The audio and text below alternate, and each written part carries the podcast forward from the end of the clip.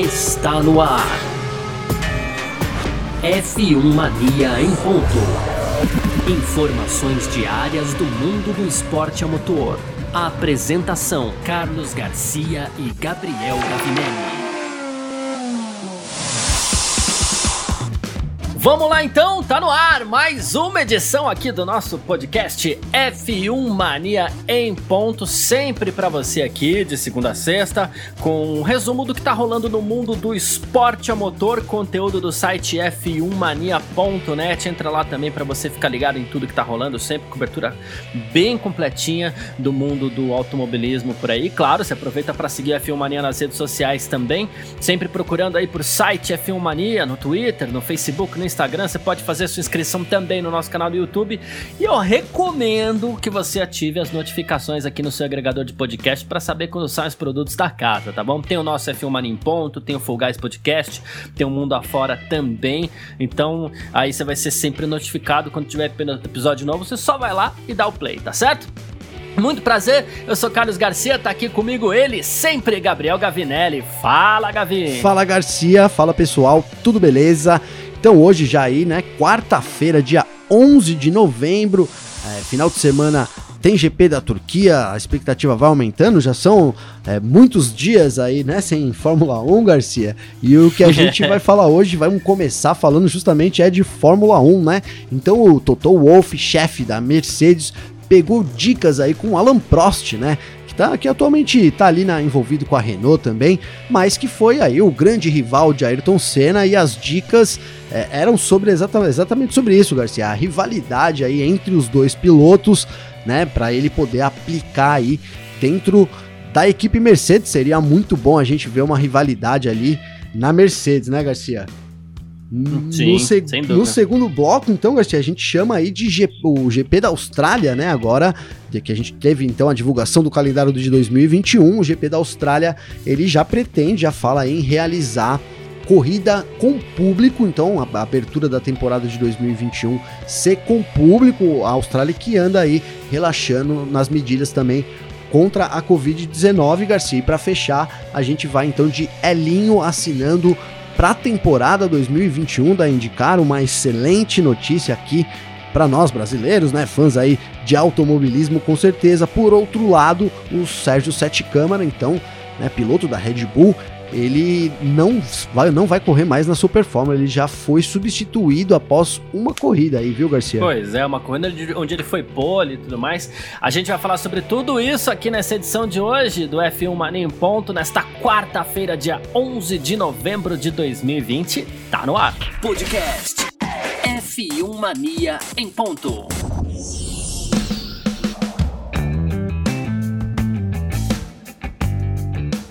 Bom, mais uma vez nessa semana, olha que legal, é o assunto da semana, né? Toto Wolff, é sobre ele que a gente vai falar mais uma vez, mas dessa vez falando sobre Mercedes, uma coisa muito interessante, né? Você sabe que a gente tem o Lewis Hamilton lá, com o seu, digamos assim, é, é, é uma mão e quatro dedos ali no seu sétimo título, seis pela Mercedes, né? Tivemos um título do Rosberg também, né? Mas embora o Hamilton seja dominador das ações na Fórmula 1 há um bom tempo já, é, uma coisa interessante da Mercedes é que assim, ó, aqui a gente tem transparência e igualdade entre os dois pilotos. A gente não favorece o Hamilton, a gente não favorece o Bottas, a gente não favorecia o Rosberg. Vocês que se virem na pista. Só que, claro, a gente sabe que isso tem problemas, né? O próprio Hamilton com o Rosberg, eles viveram momentos complicadíssimos ali no ambiente da equipe.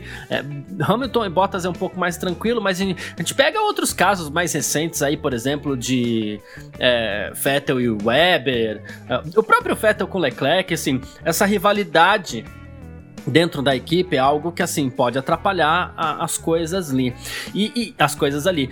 E talvez a grande rivalidade dentro, dentro de uma mesma equipe que a gente lembre aí, pelo menos nós que, que já temos um RG um pouquinho mais antigo, seria a batalha, né, ali entre Ayrton Senna e Alain Prost. Os dois ali de 89 para frente, eles simplesmente se tornaram inimigos, deixaram de se falar, inclusive quando depois o Prost saiu da equipe, continuaram inimigos dentro da pista. Tudo isso começou no Grande Prêmio de San Marino de 89, quando o Senna teoricamente teria deixado, teoricamente não, o Senna deixou de cumprir um, um acordo entre os dois e aí a coisa ficou complicada. E aí, uh, o Wolff estava falando, é, ele foi questionado sobre essa liberdade que os pilotos da Mercedes têm e aí ele falou assim: olha, no início da minha passagem pela Mercedes, eu tive uma conversa com Alain Prost. Olha que revelação legal. Eu falei para ele: o que, que, deu errado entre você e o Senna? Né? E aí o Prost falou assim: olha, às vezes a gente não sabia se a gente tinha apoio da equipe ou não, sempre tinha muita política envolvida, né? E, entre outras coisas que a gente vai falar aqui, né? Aí ele falou assim: então, com essa dica, a gente lembra o quê? Aqui na Mercedes a gente não faz política, a gente faz política fora, dentro não. Eu nunca permitiria política aqui, né? Então somos transparentes e honestos sempre uns com os outros. Quando tem culpa, a gente culpa o problema e nenhuma pessoa, né? É, a capacitação e os valores, é, é, a capacitação das pessoas são valores de grande importância para nós. É, dá para se dizer que quando o Wolf precisava de um conselho, ele foi procurar a melhor pessoa viva para lhe dar esse conselho com relação à rivalidade entre pilotos na mesma equipe, Gavinelli? Ah, sem dúvida, Garcia. Eu acho que dá para dizer sim, porque o, o, Prost, ele é o que viveu na pele nessa rivalidade, foi uma das mais intensas sim da Fórmula 1 dos anos recentes. É, sem dúvida, você citou bem aí o, o Vettel e o Weber, né? Então, sim, é, essa rivalidade aí é, é, o que move, né? Parte da Fórmula 1, sem dúvida nenhuma, a rivalidade entre os companheiros de equipe é um ingrediente aí que, que torna as coisas muito, muito mais é, atraentes de, de várias formas, né? E, e, eu acho então que ele foi no, no momento pegar ali a, as dicas com o Prost e eu acho que ele pegou muito bem isso, viu, Garcia? Porque é, aparentemente o, a, o que o Wolf, a forma como o Wolf age né, na equipe, é claro que é, nem tudo que, que é, de, nem tudo que a gente vê é o que é, né, Garcia? De verdade, às vezes, né? é verdade. Sim, não dá para ignorar isso, mas eu acho que é, a Mercedes tem sim um pouco, é, um pouco de, como que eu posso colocar aqui? Ela sabe como lidar é, com essa forma e eu vejo talvez é, eu vejo o Wolf com razão aí na parte de, de, das coisas serem menos políticas na Mercedes na época lá do Senna e do Prost e a gente sabe que rolava muito disso era uma reclamação de ambos né então era uma uhum. política ali própria da McLaren mesmo que nem, nem dava para entender ao certo ali o que mandava, é, o que mandava nisso. E, e, eu vejo sim a Mercedes trabalhando nisso, mas também vejo, cara, a gente não pode deixar de lado aí o, o, o fato de que, por exemplo, a Mercedes tem, é, é a gente tá falando aí hoje de do, o, o, Ham, o Hamilton, desculpa. O Toto Wolff teve que administrar o Rosberg e o Hamilton. Foi uma rivalidade considerável, mas no geral, é, pelo menos nesses últimos anos, o Bottas e o, e o, Hamilton, eles não, não entram em atrito, né, Garcia? Não entram, não, não tem não. nenhum tipo de atrito aí nessa né, questão. Eles se elogiam, eles inclusive, se né? elogiam. né? Frequentemente. Cara, tem é. uma, uma tese, né, que quando o piloto da frente, né, que tá ganhando, ele, ele, ele elogia o piloto que tá perdendo, é porque ele não teme aquele piloto. Você sabe dessa? Já ouviu falar é, isso daí, cara? Né? É, Quando o cara é. tá ganhando, não, cara, o cara é bom pra caramba, e poxa, foi uma, uma boa sorte que eu tive. É porque ele sabe que aquele cara ali não tem condições, ou pelo menos ele pensa, né? Que aquele cara ali não tem condições de bater ele. Nas entrelinhas, ele tá dizendo que é o companheiro de equipe ideal também, né? É isso, né? E não é. O Bottas hoje, cara, a gente é. colocou aí o Bottas é um companheiro de equipe ideal, né? Ele, ele pode, a gente pode até.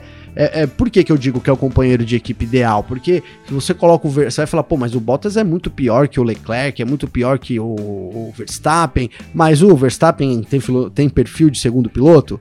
Né? O Verstappen aceitaria estar do lado da Mercedes e se sujeitando a fazer tudo que o Bottas já fez, sim, pelo Hamilton, né? Com certeza não, Garcia. Então essa é a questão. Ele é o segundo melhor piloto porque ele chegou lá nessa posição. Obviamente ele tentou, não conseguiu. É, e aí ele teve que caiu na real, poxa, eu sou realmente pior que o Hamilton, né, Garcia? A verdade é essa, cara. Na, ele nunca vai falar isso, mas ele sabe ele que ele precisa melhorar e, e, e que ele hoje é pior que o Hamilton.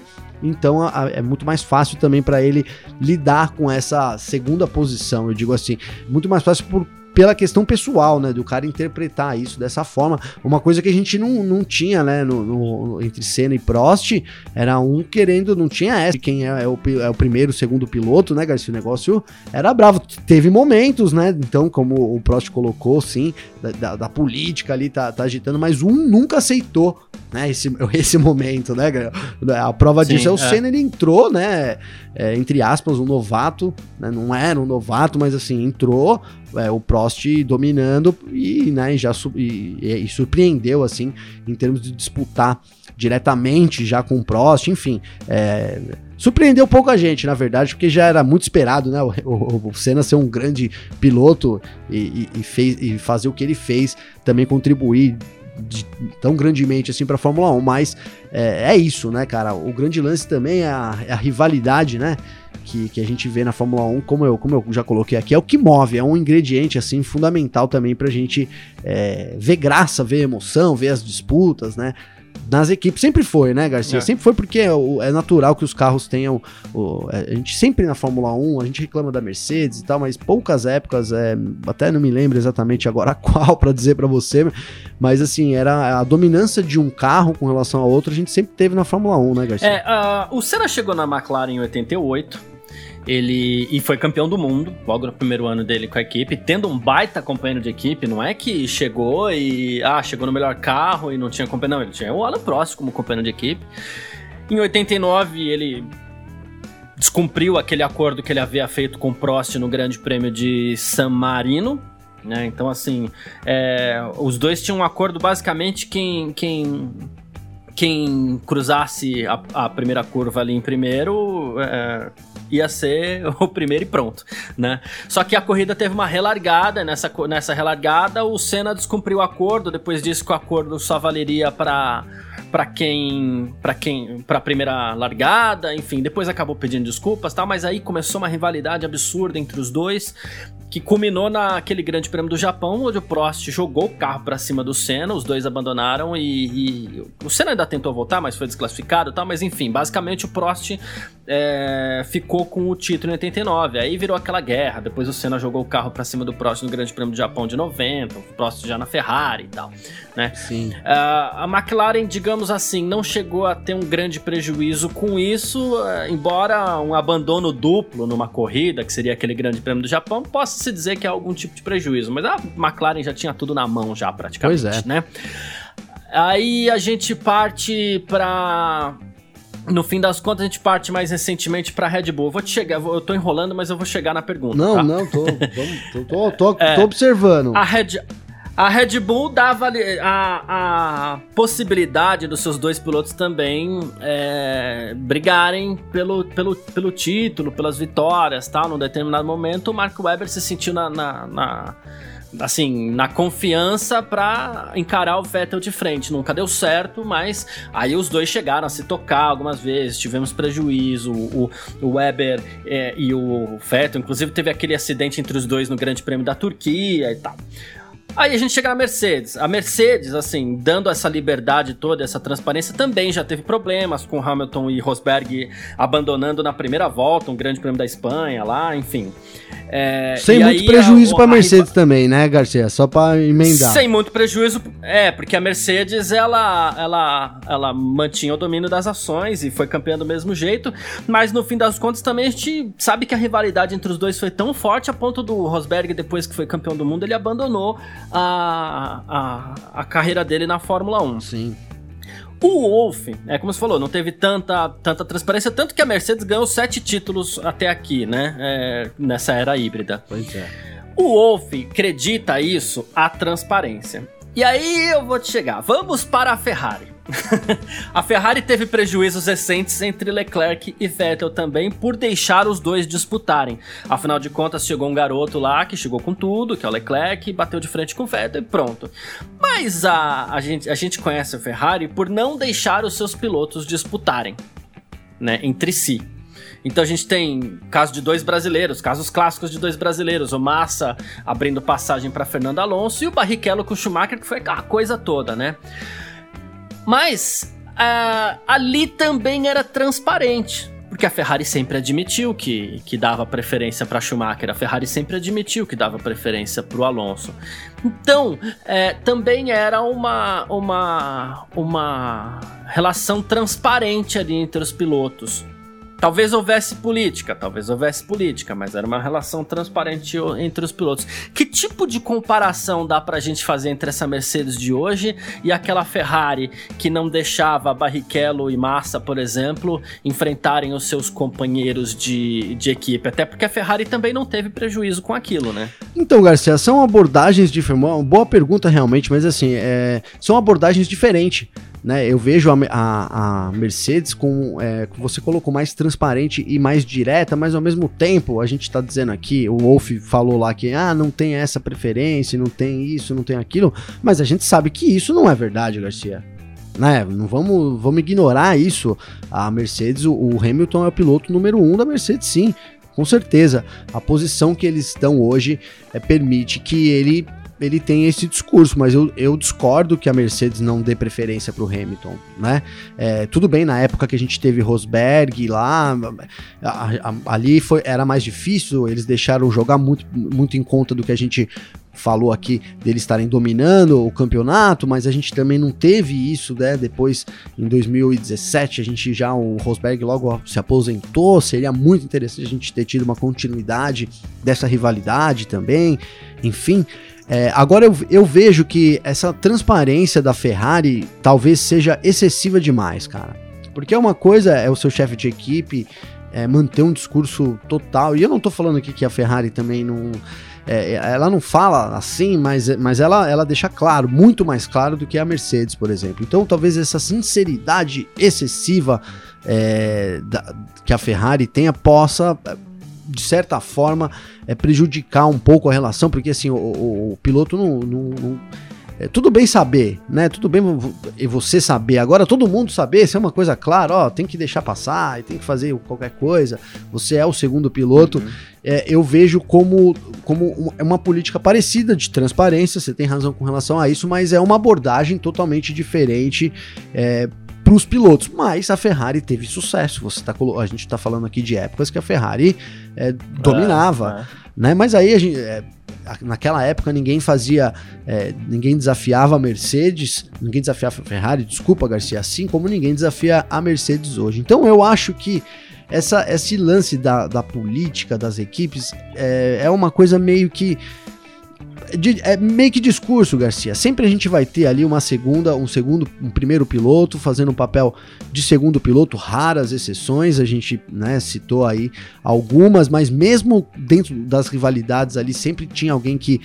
Que não vou dizer que estava saindo do, do, do, comum, por exemplo, o Senna saiu, né? Então ali, ele, entre aspas, quebrou a regra ali entre o Prost, foi isso até que desencadeou é, porque também nunca aceitou a posição de ser segundo piloto, né? E nunca foi também uhum. segundo piloto.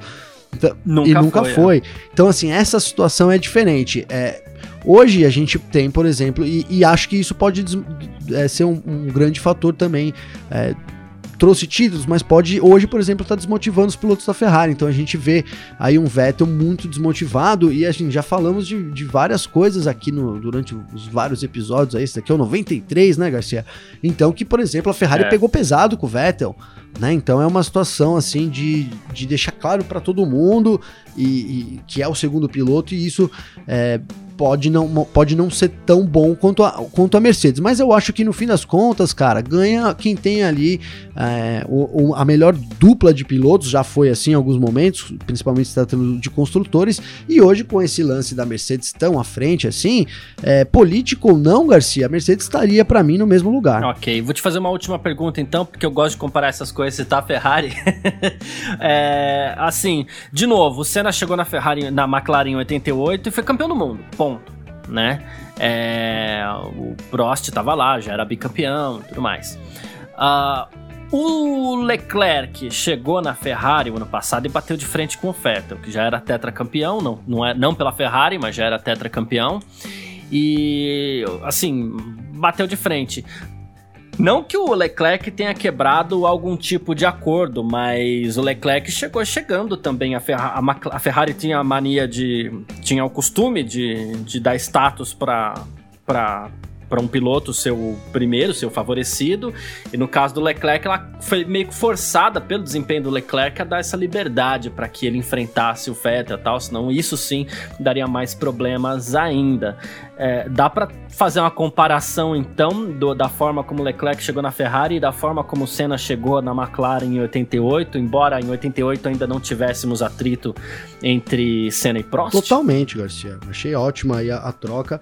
É exatamente isso, cara. A gente tava começando aqui falando do Bottas é, aceitar a função de segundo piloto, né? É, e aí, talvez, também você pode dizer, ó, mas é, o, o, Hamilton, ele não, não, não, tem capacidade, com o Vettel, talvez ele teria. A gente pode entrar nessa discussão, né? Mas não é exatamente esse o ponto, né? O ponto é isso, é a postura. Então, o Leclerc chegou, é, ele tinha um carro, ele soube tirar o melhor do carro, ele andou atrás do Vettel, né, durante alguma, algum tempo, mas ele começou a chegar perto do, ao ponto de superar, e aí ele começou logo de cara, ele, primeiro que ele nunca aceitou muito esse negócio do segundo piloto, né, Garcia, apesar de ter cedido, sim. É, e hoje ele é o número um, E né? hoje ele é o número um, né, então assim, é uma questão do cara chegar, da forma como, do, como o cara chega, é, chegando na equipe, né, cara? E, e, e também de uma questão de preparo, né? Então, não sei, o Bottas alguma vez mostrou que ele era. É, que ele poderia ser capaz de ser campeão da Fórmula 1, que ele poderia disputar lá as primeiras posições. É, mostrou, cara, mas de uma, de uma forma diferente. O Bottas, o Bottas ganhou do Massa na Williams, mas também perdeu em, em outras ocasiões. Não dá para dizer que foi um domínio total. Então, assim, eu vejo a aproximação do piloto sendo muito diferente. Foi a mesma, a gente pode comparar o Verstappen também né, Garcia? O Verstappen também chegou quando foi pra Red Bull, é, foi, Sim, chegou chegando, tendo... chegou depois já... Bateu de frente com o Ricardo. de frente com o Ricardo. Então isso vai muito da personalidade do piloto e aí do que, acredito que do que ele tem a mostrar também e oferecer, né? Então isso que diferencia exatamente isso, né?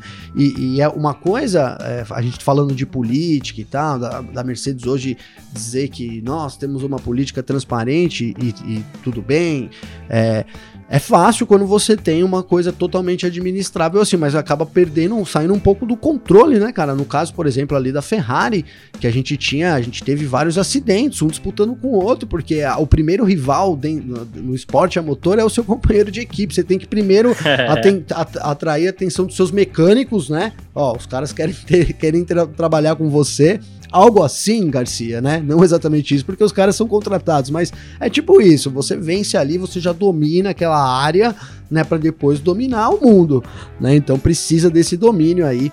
E, e, é isso, cara. Então é uma ótima comparação a forma como o Leclerc entrou na Fórmula 1, assim como o Verstappen também, é, e o Senna, né, que, que a gente está citando aqui, e, e, isso diferencia aí para mim. E o próprio Hamilton com o Alonso. o próprio Hamilton, é, pô, não vamos deixar de citar é. o Hamilton, é. né, com certeza, é. o Hamilton com o Alonso, né, chegou batendo de frente também. Então isso é uma coisa que a gente é, vai vai identificando aí, como a gente, quando a gente diz, pô, esse cara parece que tem chances ao título, vai muito, muito dessa aproximação né, Garcia? Do, do que a experiência, cara, eles vão errar, depois eles vão adquirindo com o tempo, mas a aproximação que o cara tem, essa pegada de vencer, é o que é o que você é o que dá pra gente ver sim. É, não é uma coisa tão tão invisível assim, fica, fica claro, né? E diferencia para mim aí os grandes, né? Todos são ótimos pilotos, mas os grandes dos. Não tão grandes, Das é. lendas Ah, tá. da Fórmula 1. É, é. Ah, entendeu? Os, os grandes, né? Ali das lendas, porque tem grandes pilotos, mas tem uns lendas, Boa. né? Então, é, é, eu acho que é por aí o caminho, viu? Entendi, perfeito. Então é isso. Então a gente falou de Toto Wolff aqui e seus conselhos com Alan Prost. Também fez um passeio aqui por várias rivalidades dentro de equipes. Se que lembrar de alguma, depois manda mensagem pra gente aí também, alguma história, alguma coisa que você queira complementar nesse papo aqui. No final dessa edição a gente passa as nossas redes sociais aqui pra você mandar sua mensagem também. A gente parte agora pro nosso segundo bloco. F1 Mania em ponto. Thank you.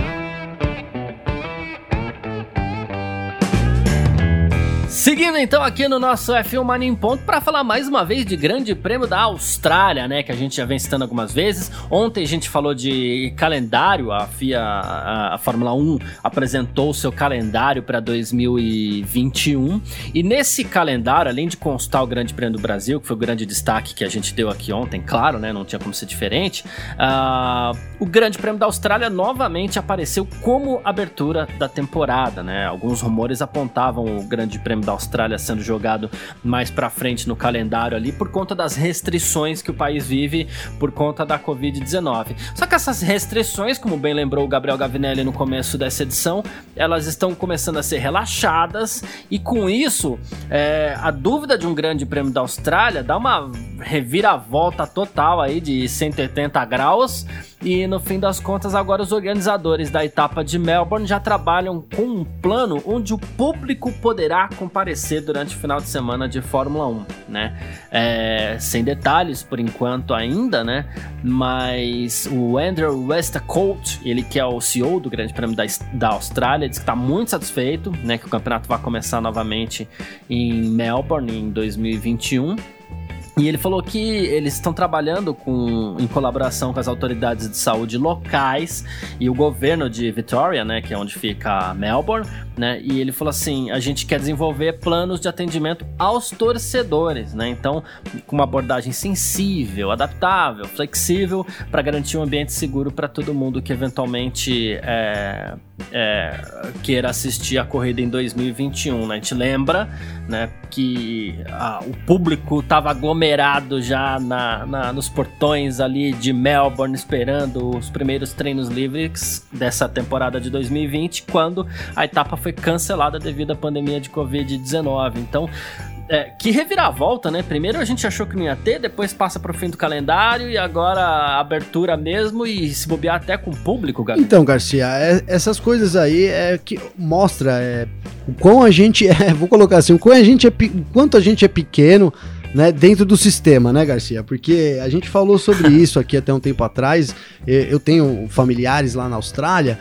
é, e assim, era mu- muito, muito improvável a gente ter uma liberação do- das restrições e tal, mas isso mudou, né? Então, nos últimos aí 15 dias, é, mudou, as, as, as restrições agora são é, mais amenas, digamos assim, por exemplo, já, na- já a gente já pode passear na praia e já tem todo uma uma certa volta desse desse convívio também na Austrália, então, e, e a gente, isso meio que paralelo, né, é, essa informação de, dessa liberação veio um pouco depois daquela, daquela primeira conversa que a gente teve aqui em, em- em podcasts passados aí sobre, sobre isso, que eu até critiquei, falei, poxa, os caras estão forçando a barra, né, dadas as restrições, ninguém pode fazer nada lá, e os caras estão falando em abrir a Fórmula 1, então por isso que eu digo como a gente é pequeno dentro do sistema, né, com certeza ali o organizador, é, a- a- eles já deviam ter ali o plano, já devia ter acesso ao plano, e aí já, já era uma coisa que então já estava sendo conversado aqui enquanto a gente gravava o podcast, né, Garcia?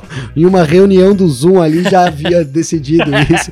A gente que não sabia, a gente que ainda não sabia, né? Mas essa informação agora chega e ela vai de acordo, né? Então a- as restrições agora lá são mais amenas e sim, é, eles vão poder voltar aí nos lugares ainda de certa forma é, claro que não igual era antes da pandemia, talvez esse igual é, a gente daqui uns anos nem cite mais, né, Garcia? A gente entre num novo normal que seja o normal. É meio confuso, mas é, é tipo isso, né? Então, assim, vem boa hora e agora eu começo a acreditar já que é, sim, a Austrália tem realmente condições, porque vale, vale frisar aqui que eles são bem rígidos, né?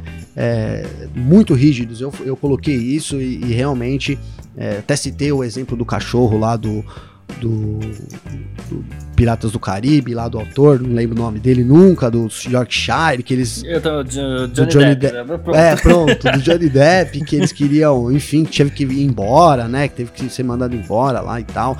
É, Assim, são bem realmente rígidos nesses quesitos assim, de, de saúde de pública, né?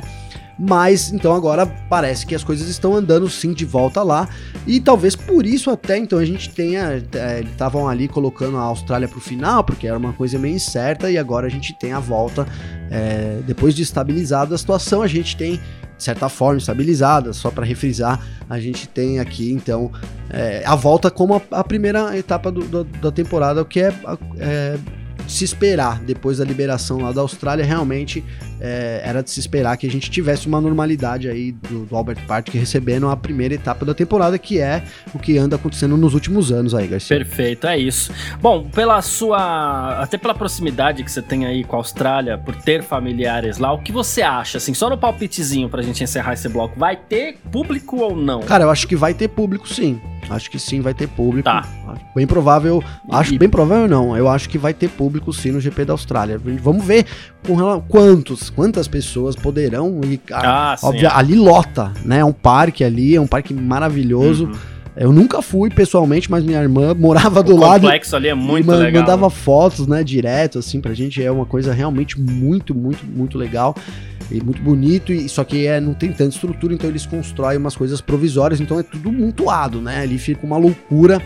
Óbvio que isso, eu não imagino isso, mas acredito no público sim.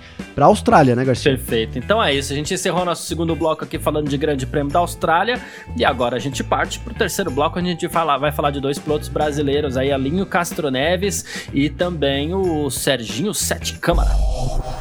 F1 Mania em ponto.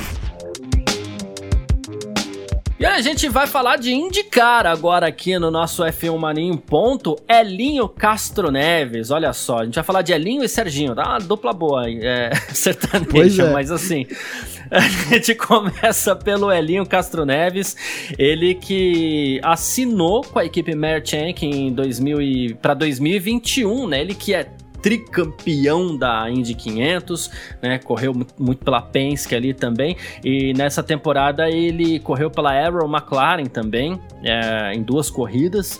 Ele tem 45 anos e ele assinou um acordo aí para participar de seis provas na próxima temporada, incluindo a Indy 500 também. E nas outras cinco, as outras cinco provas serão pistas mistas, né? Então, três corridas na costa oeste, em Barber Motorsport Park, e também o percurso interno de Indianápolis também. Ah, no ano passado, a equipe MSR aí correu a sua. A- que é a Mershank Racing, né?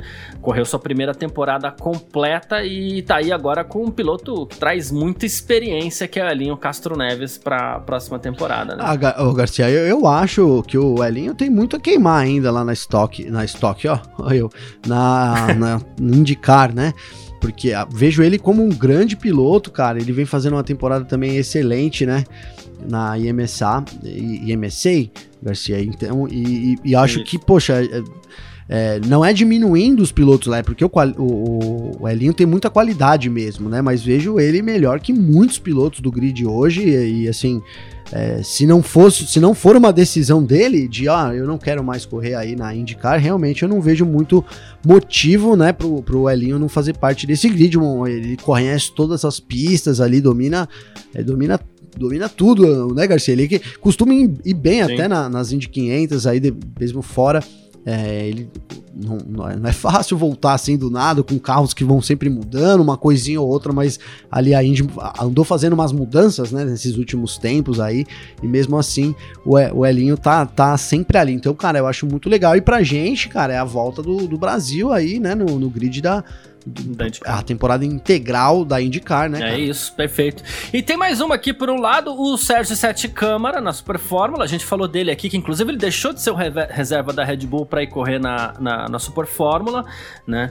É, fez pole position na, na, na estreia dele, depois teve problemas no pit lá tal, acabou batendo. E só que assim, agora ele vai ser substituído pelo Nobuharu Matsushita, que saiu da Fórmula 2 e voltou para a Super Fórmula e agora pegou o lugar do, do, do Sete Câmara. Fora, né? Então, assim, ele tinha assinado começo da temporada, perdeu as primeiras rodadas, exatamente por ser piloto reserva da, da Red Bull e AlphaTauri na Fórmula 1, né? Aí saiu, abdicou dessa vaga para ir correr em Sugo, foi substituído na, na Red Bull pelo Buemi, né? E, e assim, é, só que agora ele perde a vaga pro Matsushita, né? Garcia, essa notícia me, realmente me pegou de surpresa, cara. É, até convido aí o pessoal que tá ouvindo a gente, você também, se é que você já não viu, mas a gente fez um momento velocidade, então tá no YouTube é, lá do, do, da F1 Mania, é com o Rodrigo França, vai ao ar na, na TV Gazeta, domingo às 8 horas da noite, e a gente coloca lá 8h15 todo domingo, então ele entra no ar. E um desses programas teve o Serginho Sete Câmara, acho que foi o da semana.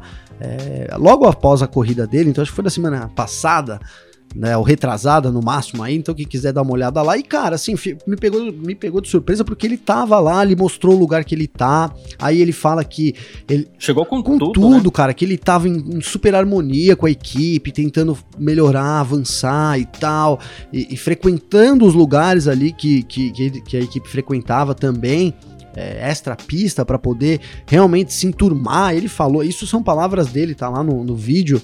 Né? E aí ele diz também, cara, que ele fez, como você bem colocou, ele fez a pole, né, pra corrida, acabou não, não, é. não completando depois na corrida, teve um problema, mas ele fala, foi a primeira pole da equipe, e aí ele diz, assim, com palavras dele, que ele nunca viu né, que algo assim que é, a emoção que, o, que da garagem que ele viu lá do pessoal foi algo que ele nunca viu e que ele vai lembrar para a vida inteira, cara. Então assim, fiquei realmente é, pego, foi, me pegou de surpresa. Imaginava que ele teria aí um, um caminho para fazer lá, mas não, a gente não sabe, não tem nenhuma informação assim. A, é só a informação é de que houve a substituição. Por enquanto, eu não tenho nada para dizer o, o, motivo, mas realmente tô assim, vou atrás do motivo por que, que o Serginho foi é, assim bruscamente. Não era, eu posso, isso eu posso afirmar aqui que não era a expectativa dele, uhum. fica claro lá pelo vídeo e de repente assim é, acontecer isso, não sei o que, que, pode ter acontecido também, viu, Garcia? Certo. É, bom, a gente fica de olho nos próximos dias aí, claro, a gente volta a informar aqui no nosso F1 Mania em Ponta, a questão do Serginho Sete Câmara, e você quer saber dos pilotos brasileiros, aí a gente falou do Elinho Castro Neves, a gente falou do Sete Câmara também, né? O... Pode entrar aqui também no nosso, no seu agregador de podcasts, no canal da F1 Mania, que tem o podcast F1 Mania Mundo Afora, com Alexander Grunwald e tal, e os caras estão sempre acompanhando tudo que tá rolando no, no, no, Bom, com os brasileiros mundo afora mesmo, como o próprio nome já, já diz. Eu né? digo então, que, hein, Garcia? Muito. É um panorama dos brasileiros no exterior, eu falo lá no canal. É isso. Ótimo, perfeito, é isso. Então o Grum aí, o Giacomelli e também o Léo Marçom, eles estão falando bastante para você quer saber como é que tá aí, não só a próxima geração, como por exemplo o pessoal, o E tudo mais, os caras estão sempre dando esse panorama, como você falou aí, vale muito a pena, recomendo demais, tá? E quem quiser entrar em contato com a gente aqui, é, pode mandar mensagem nas suas redes sociais ou nas minhas, não é, Gavinelli? Como faz para entrar em contato com Garcia, você? Garcia, é só mandar um Instagram para mim, então, é, um Instagram não, um direct para mim lá no, lá no, Instagram, né, Garcia? É, não precisa mandar um Instagram, porque o Instagram você já Instagram tem. Já instalei, é, já Instagram, ó, isso vai virar piada lá no pessoal que diz que, que eu não tava, eu acabei criando meu Instagram faz pouco tempo, até pra gente poder inter, interagir aqui no programa e tal. Enfim, mas eu tô mexendo bem, tô indo legal, viu, Garcia? É boa. então, mas é só acessar lá, arroba Gabriel, Gavinelli, com dois L's aí. E fica à vontade lá pra gente bater um papo, é muito legal quando o pessoal chama a gente, viu, Garcia? Fechado. Pode mandar uma mensagem para mim também, direct lá no Instagram. Meu Instagram é carlosgarciafm. Ou então no Twitter também, carlosgarcia. Valeu demais todo mundo que ficou com a gente até aqui. Obrigado pela presença. Um grande abraço para todo mundo e valeu você também, galera. Valeu você, Garcia. Sempre um prazer aí, uma honra. Tamo junto, então. É, como disse no começo, semana de Fórmula 1. A gente deve ter amanhã já os pilotos chegando na Turquia, então é, novas informações virão. Ó, só para deixar no ar, hein, o, o álbum ontem foi flagrado aí com roupas, é, com uma sacola de roupas da AlphaTauri. Você viu isso, né, Garcia? Então vamos aguardar Sim. cenas desses próximos capítulos, nos nossos próximos capítulos aqui, Garcia. Fechado, a gente fala sobre tudo isso. Até amanhã e tchau! Informações diárias do mundo do esporte a motor. Podcast F1 Mania em ponto.